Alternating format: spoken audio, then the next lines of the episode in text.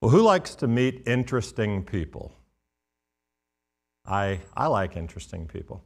We meet a couple of very interesting people in this week's Torah portion. They're not actually people, it's more of like it's more of like a personality or, you know, a, a role. But I put my whole teaching together on one of the more confusing topics that we find in the Torah, especially if you're a woman, um, on the sota. Who knows what the sota is? The sota is the woman suspected of adultery. Remember? And she's brought into this super strange thing, and it's the only place in the Bible where it's the only place in the Torah where the judgment of God is actually the deciding factor versus a court of men. It's very, very unique, and, and there's a lot that you can that you can dig into. And so I, I was thinking, how can I make this? Let's let's teach these fine folks about the sota. And then I realized oh my gosh, there's virtually nothing relevant or relatable about that for you at all in your real life. It has not really, at the latest, it has not been practiced since the Second Temple period after it was destroyed, and potentially even before that. So I found another weird and unique person in the Torah portion this week that I wanted to talk to you about. And you might, from the slide, you might know who that is. The Nazarite. The Nazarite. And, uh, you know, maybe equally as unrelatable on, on, on first gloss. But actually, upon further reflection, we, we can learn a lot from sort of this strange discussion of this voluntary choice of this person to take on a vow of separation. Now, there's a side note. We don't have any specific examples in the Torah, but what person means person. This can be a man or a woman who decides they're taking on a, a vow of Nazarut, a Nazarite vow. And alcohol is part of this conversation, though not all alcohol, interestingly. Did you know that the Nazarite could certainly enjoy bourbon if they wanted to. I don't think they had bourbon, but they couldn't drink wine. Nothing associated with the grape, the skin of the grape, anything. Okay, so there's this alcohol component in here. And then we find some really interesting things about boundaries and communities. And so I, I, was glancing, glancing through one of my favorite Torah commentaries, which is called Unlocking the Torah Text by uh, Rav Shmuel Goldin. And there is, he discusses a really interesting question that Judaism has pondered about the Nazarite for a long time. And it's, it's the title of, of this teaching, and actually one of the titles of one of his uh, lectures. Is this person good? Is the Nazarite good? Is this a good decision? Is this sinner or saint?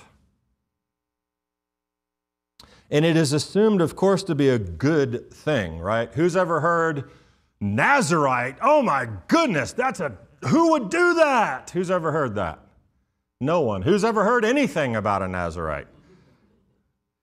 But, you know, the text in Numbers, it's in chapter 6, it says, He shall not contaminate himself to them. Even his close relatives who died can't contaminate yourself to them because the crown of his God is upon his head. That's how it describes the Nazarite.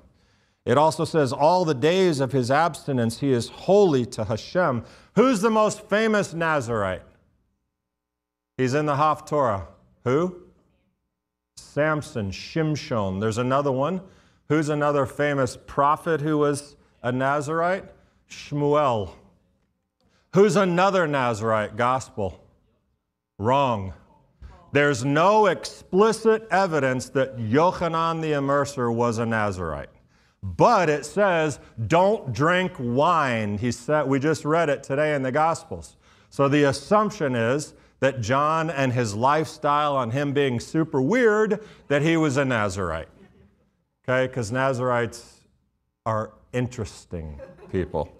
Interesting.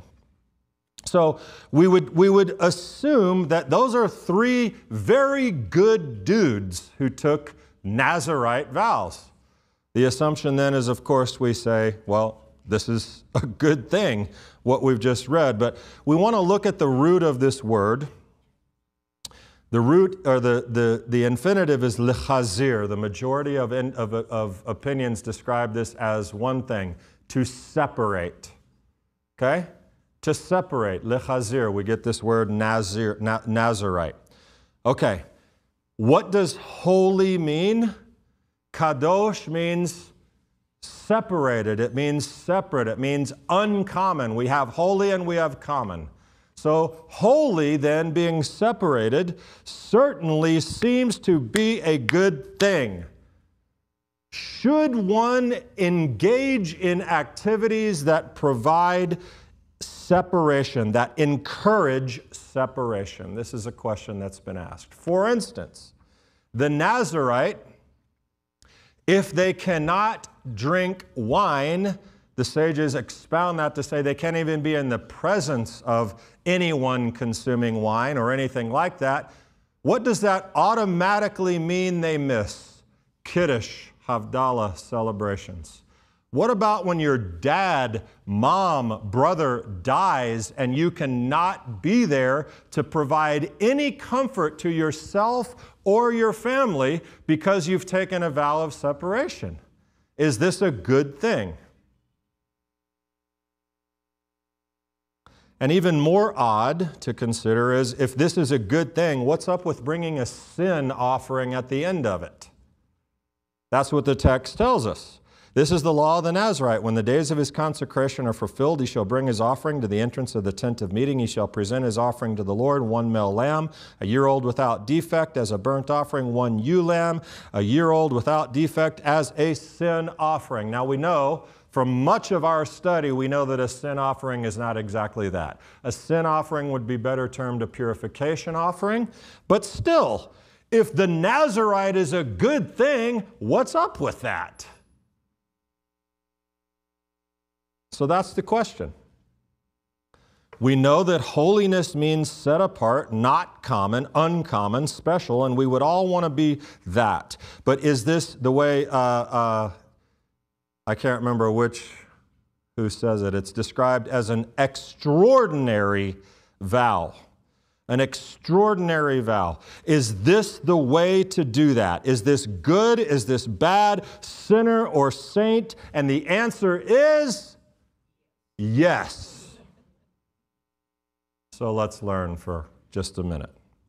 The overarching consideration, discussion, argument about that answer among Jewish sources through the ages rests on this question Should one voluntarily abstain from what God permits? I'm sure you ask yourself that question every day. Should one voluntarily abstain from what God permits? This is a fundamentally important consideration in Judaism and actually a very strong demarcation from Christian thought. Here's what I mean. In the Christian world, sort of overall, and I can't, there's, the Christian world is very big. So let's say the evangelical Christian world. There is like the world is bad. Heaven is good. The body is bad, nasty flesh. The spirit is good. And like way back, well, probably even now, because we just had a question is ballroom dancing kosher, right, Charles? Dancing, bad. Down on your knees, praying all the time, good. Drinking wine, terrible. Drinking unfermented grape juice, like they say that happened in the Bible. Good, that's what Jesus did. Jesus didn't do that. But my point is, there's a very Platonic, dualistic thought that emerged in Christianity, which says it's, it's literally from Plato that this body, this earth, this world is filthy and disgusting and terrible, and your soul, which is within this prison shell that it's been contained in, is yearning desperately to go and escape and be ethereal and float around. That's Plato's dualistic thought, and a lot of that, guess where it ended up? Into the writings and thoughts of the church fathers. That is not Judaism. Asceticism, separation, abstaining from the pleasures of life has been viewed for ages in more religious, non Jewish religious ways as a good and holy thing, but that's, that's not the Jewish way.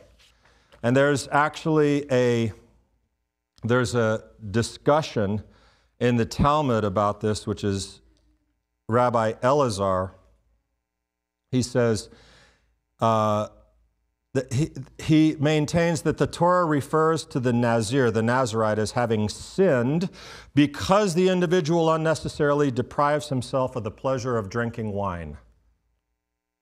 If an individual who deprives himself of wine is a sinner, the sage concludes, how much more so is someone who deprives himself of all pleasures? We therefore learn that an individual who voluntarily, voluntarily fasts is considered a sinner. Okay? This is a unique thought, I realize. There's a counter opinion to that, of course, there always is. Rambam comes along later and gives another response. A person should, a person should not say, Behold, envy, desire, honor, and the like are evil paths. I will separate myself from them completely to the point where he will not eat meat or drink wine, will not marry, will not live in a beautiful dwelling, will not wear nice garments, but instead wears sackcloth, rough wool, and the like, as do the priests of the nations.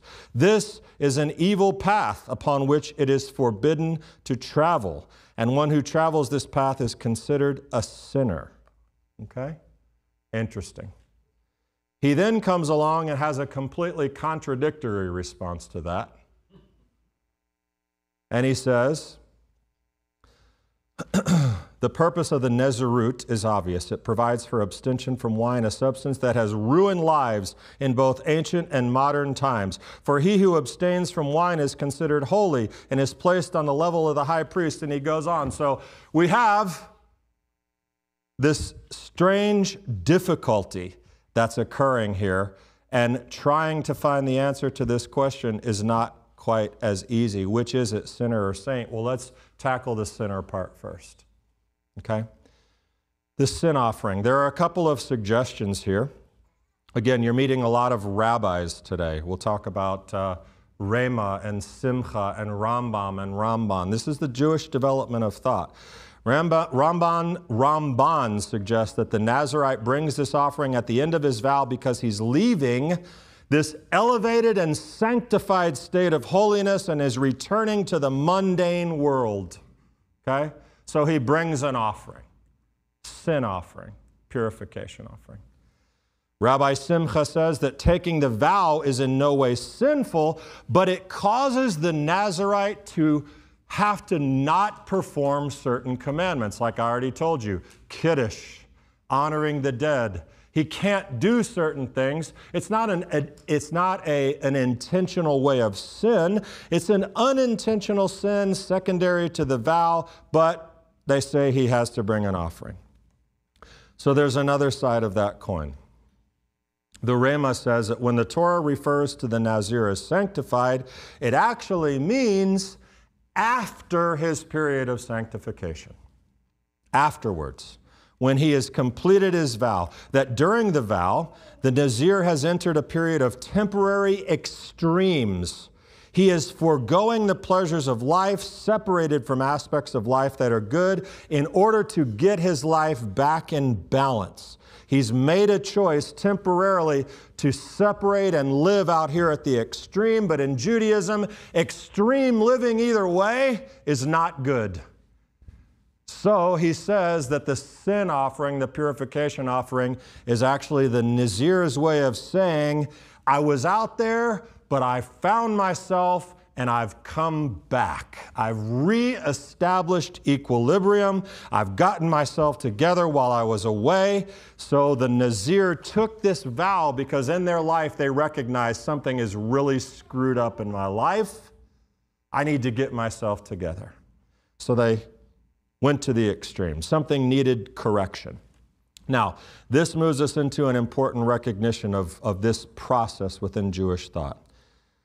The whole thing about the Nazarite vow, which you haven't really maybe thought about ever in your entire life and may never think about again after today, is it's a lot less about God and more about you and your self moderation, your self improvement. The Rambam suggests, and I think we would agree, that there are times when we as human beings recognize that we have veered off the path, that we temporarily need to go to the extreme. We need to separate. We need to, to be intentional in some life curriculum correction and getting ourselves away from what might be normal for everyone else for a period of time is necessary. We have to do that. And so I told you Rambam presented this sort of contradictory perspective, but he says this Our sages directed man to abstain only from those things which the Torah denies him, and not forbid himself to things permitted by vows and oaths. Thus, the sages rhetorically asked, Are not the things which the Torah has prohibited sufficient for you? Why must you make it more difficult? Why do you need to add further prohibitions? They ask. Okay, in other words, God's given you this proper path. Why can't you just stay on it, Andy? Why can't you just be perfect? But how many have ever had a problem staying on the path? Anyone in the room? I have. If a person sees that he or she is excessively vain or indulgent, a vow of abstinence may have a proper place in that person's service of God. Here's a story. I like this story. Rabbi Shimon Simon the Just would rarely partake of the sacrifice of a Nazarite. Once, however, he saw a particularly handsome young man who had taken a Nazarite vow. He asked him why he had done so, and the young man explained that due to his good looks, which he had become aware of when he saw his reflection in a well, he was being tempted by his evil inclination. To rise above the temptation, he took the Nazarite vow. Rabbi Shimon praised him for his actions. And herein lies a beautiful truth to God's relationship with us. Everyone loves free will, right? Let's, a free will, let's talk about free will. What does that mean? Free will. Well, here's a beautiful example of it. Ready? Cut to the chase. You are responsible for your life and your choices. I say this way too many times. I know it gets old, but, but the devil didn't make you do it. You did it. You chose to do it. Now, Judaism has some very wonderful and creative ways that we talk about sin. One is that if you sin, Jeremy, you are temporarily insane because there's no other way you could ever sin, knowing the goodness of God and the blessings and what the curse and the, the effects of sin on other people. If you chose to do that, then you must have temporarily lost your mind. Okay? That's very nice. It works. It's, it's like, yeah, it's not true, really. A lot of us are fully within our mind when we choose to sin. Okay?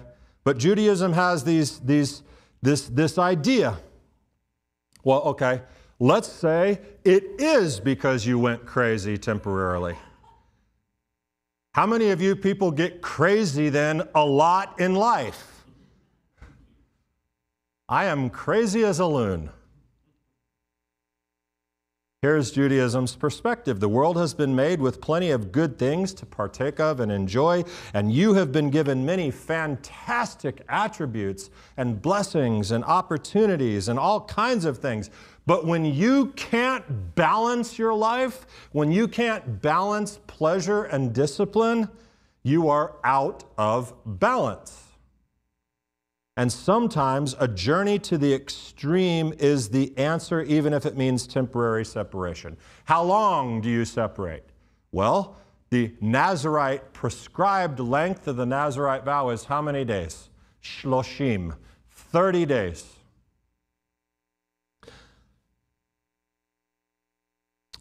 But the person who made the determination to take the vow was actually left in control of that vow's duration. And there's an interesting way that the Torah puts this. In verse 613 in Numbers, it says, Now this, this, is the, this is the NASB, this is the New American Standard. Now this is the law of the Nazarite. When the days of his consecration are fulfilled, he shall bring his offering to the entrance of the tent of meeting. Right? Straightforward. Here's what it literally says. This is the ritual for the Nazarite. On the day that the term as Nazarite is completed, the person shall be brought to the entrance of the tent of meeting. You see the difference? It's a big difference between he shall bring his offering and the person shall be brought. Why didn't it just say he shall come? That's sort of weird. He shall bring himself, but that's the beauty. The primary purpose of the vow is to cure one's tendency toward lust and pride and excess and overindulgence and addiction and all of it. And guess who knows when that has best been accomplished? Guess who knows when that's best been accomplished? You, the person who took the vow, is supposed to know that. And so then you come. Then you relinquish the vow. You bring yourself, in other words, your life, your, your process of correction. You, you are your advocate. But through that process, God will be with you and in the end provide a level of sanctity for your efforts. Now, moving past into practical, Nazarite, that's the Torah. I mean, a little bit more practical in our lives, our daily choices, our vows. Listen, there are people listening right now, people I know, maybe in the room, who have substance abuse issues, addictions recovered addictions. It may be that a vow of abstinence is forever for some people. It needs to be. You make the decision, you lay this down, you take up the corrective period, and you recognize, I can never go back to that. But you see, the difference in that type of scenario is that addiction and abuse separates you from community. By laying this down, you enter back into community because you become a tolerable human being again. So you move from sinner to saint by taking on a lifetime abstinence of something. Baruch Hashem, what a victory. That's incredible. Thank God for that. It's not easy. The sinner moves to saint, centered on self awareness. So here's the thing the answer to the question certainly seems is the Nazarite vow, is this idea good or bad? What would you say the answer is? I've got to change the fact that I've scared you away from ever answering a question. If I were sitting in your chair, I would say, seems good to me. But you can't go there that quickly. Separation and abstinence are viewed as a good thing in Judaism? Not really. Connection to community is essential. A religious path that breeds isolation is flawed. So listen to me real carefully before, I know this is what you're thinking right now, and I was really concerned about this before I, pronoun- before I gave this message. But if you are sitting there right now thinking about leaving here, driving in your car, getting on a fl- plane and flying to Tibet, climbing up a mountain and just living on matzah and water and praying with candles and incense for the rest of your life. Don't do it. Don't do it. Come back to us. Community is important. I'm kidding. Check yourself before you wreck yourself. The single most important determination in the value of the Nazarite vow and in our, our determination of our observance or our sanctification. It's tricky language, but you get it. The most valuable determination is the mindset of the person. There is the Nazir, someone who accepts this vow out of personal predilection for an ascetic lifestyle. They have an inward motivation. And then there is the Nazarite L'Hashem, the person who takes the vow, the appropriate purpose of drawing near to God. And part of drawing near to God is being in community where you serve. That's part of it. Love God, love people. You can't do that on your Tibetan mountain cave, Hannah. Don't go there. I think, I think of, of, of the, uh, the Master's conversations. The disciples of John often fast and offer the prayers the disciples of the Pharisees also do, but, but you guys are eating and drinking all the time. It's the context is a little different. But Matthew 9, while Jesus was having dinner at Matthew's house, many tax collectors and sinners came and ate with him and his disciples. When the Pharisees saw this, they asked his disciples, Why does your teacher eat with tax collectors and sinners? It's not the healthy who need a doctor, but the sick. Go and learn. Listen, we're in the mix here. This is the world. This is important. This is where you live and breathe. You must be a part of the repair of the world. Our lives are governed by moderation and, and celebration. How can we impact other people if we're completely separated from them? And I don't mean living in a Tibetan cave, I mean with a repulsively holier than thou attitude. That's what I mean. Sinner or saint? The answer, it depends. How's that? It's better than yes. It depends. There is the Nazarite who sees separation and asceticism in this life as the ultimate goal. And then there's the Nazir who sees separation as a means to an end. Your decisions should always be moving you toward community, fellowship, not isolation. Holiness, seeking holiness and sanctification, of course. Holier than thou? No. Thus it seems that the Nazarite is a holy calling, rising above the mundane by observing a meticulous lifestyle, but it is not for everybody. There are certain people. Samson was called a Nazarite from birth. His mom couldn't even drink wine when she was pregnant with him. There are these people in the world. There absolutely are, but it's not necessary for everyone. For if God willed it, Chabad wrote, which I love, he would have created a world with no wine and no temptations. Rather, he wants to live within his world and uncover the wonder and meaning that he embedded within it. And the Torah certainly recognizes that there is a need for going beyond.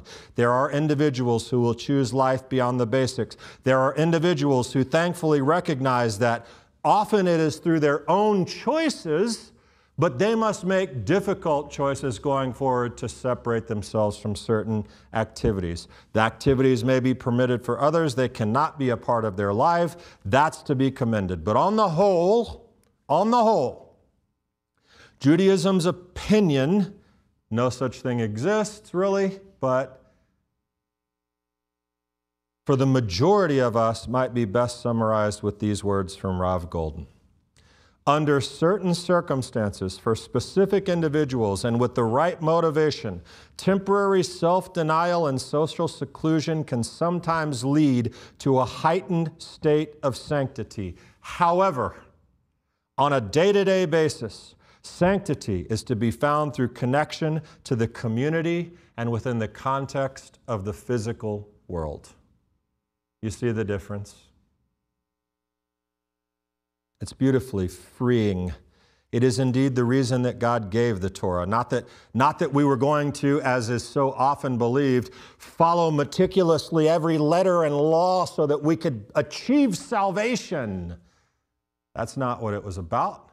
It was about the fact that if you did these things, you could live life full of good and blessing. That's what it says. Choose life, choose blessing. We can't earn our salvation, but we can certainly follow the book that we might live happily in this life, enjoying it, celebrating it even in moderation. And He gave us the Holy Spirit to remind us that we are in control of the choices you make. Anyone ever had a prompting of the Spirit which you said, Psh, did your own thing, and came back and said, Wow, I wish I had listened to that? Even when you get the prompting, it's still your choice what you do with it. God gave it to you to listen, to be responsible, to, to, to, to respond. And so we tune in, and when we veer from the path, sometimes a radical departure from the path may actually be required for a time for some. But we have been given the tools to live in this world with joy and pleasure, not fearful or condemned for our natural desires and instincts, but aware and instead in control of them. You with me? These are the lessons of the Nazirite. Who knew you could learn so much from 21 verses of Torah? Shabbat Shalom. Let's stand up.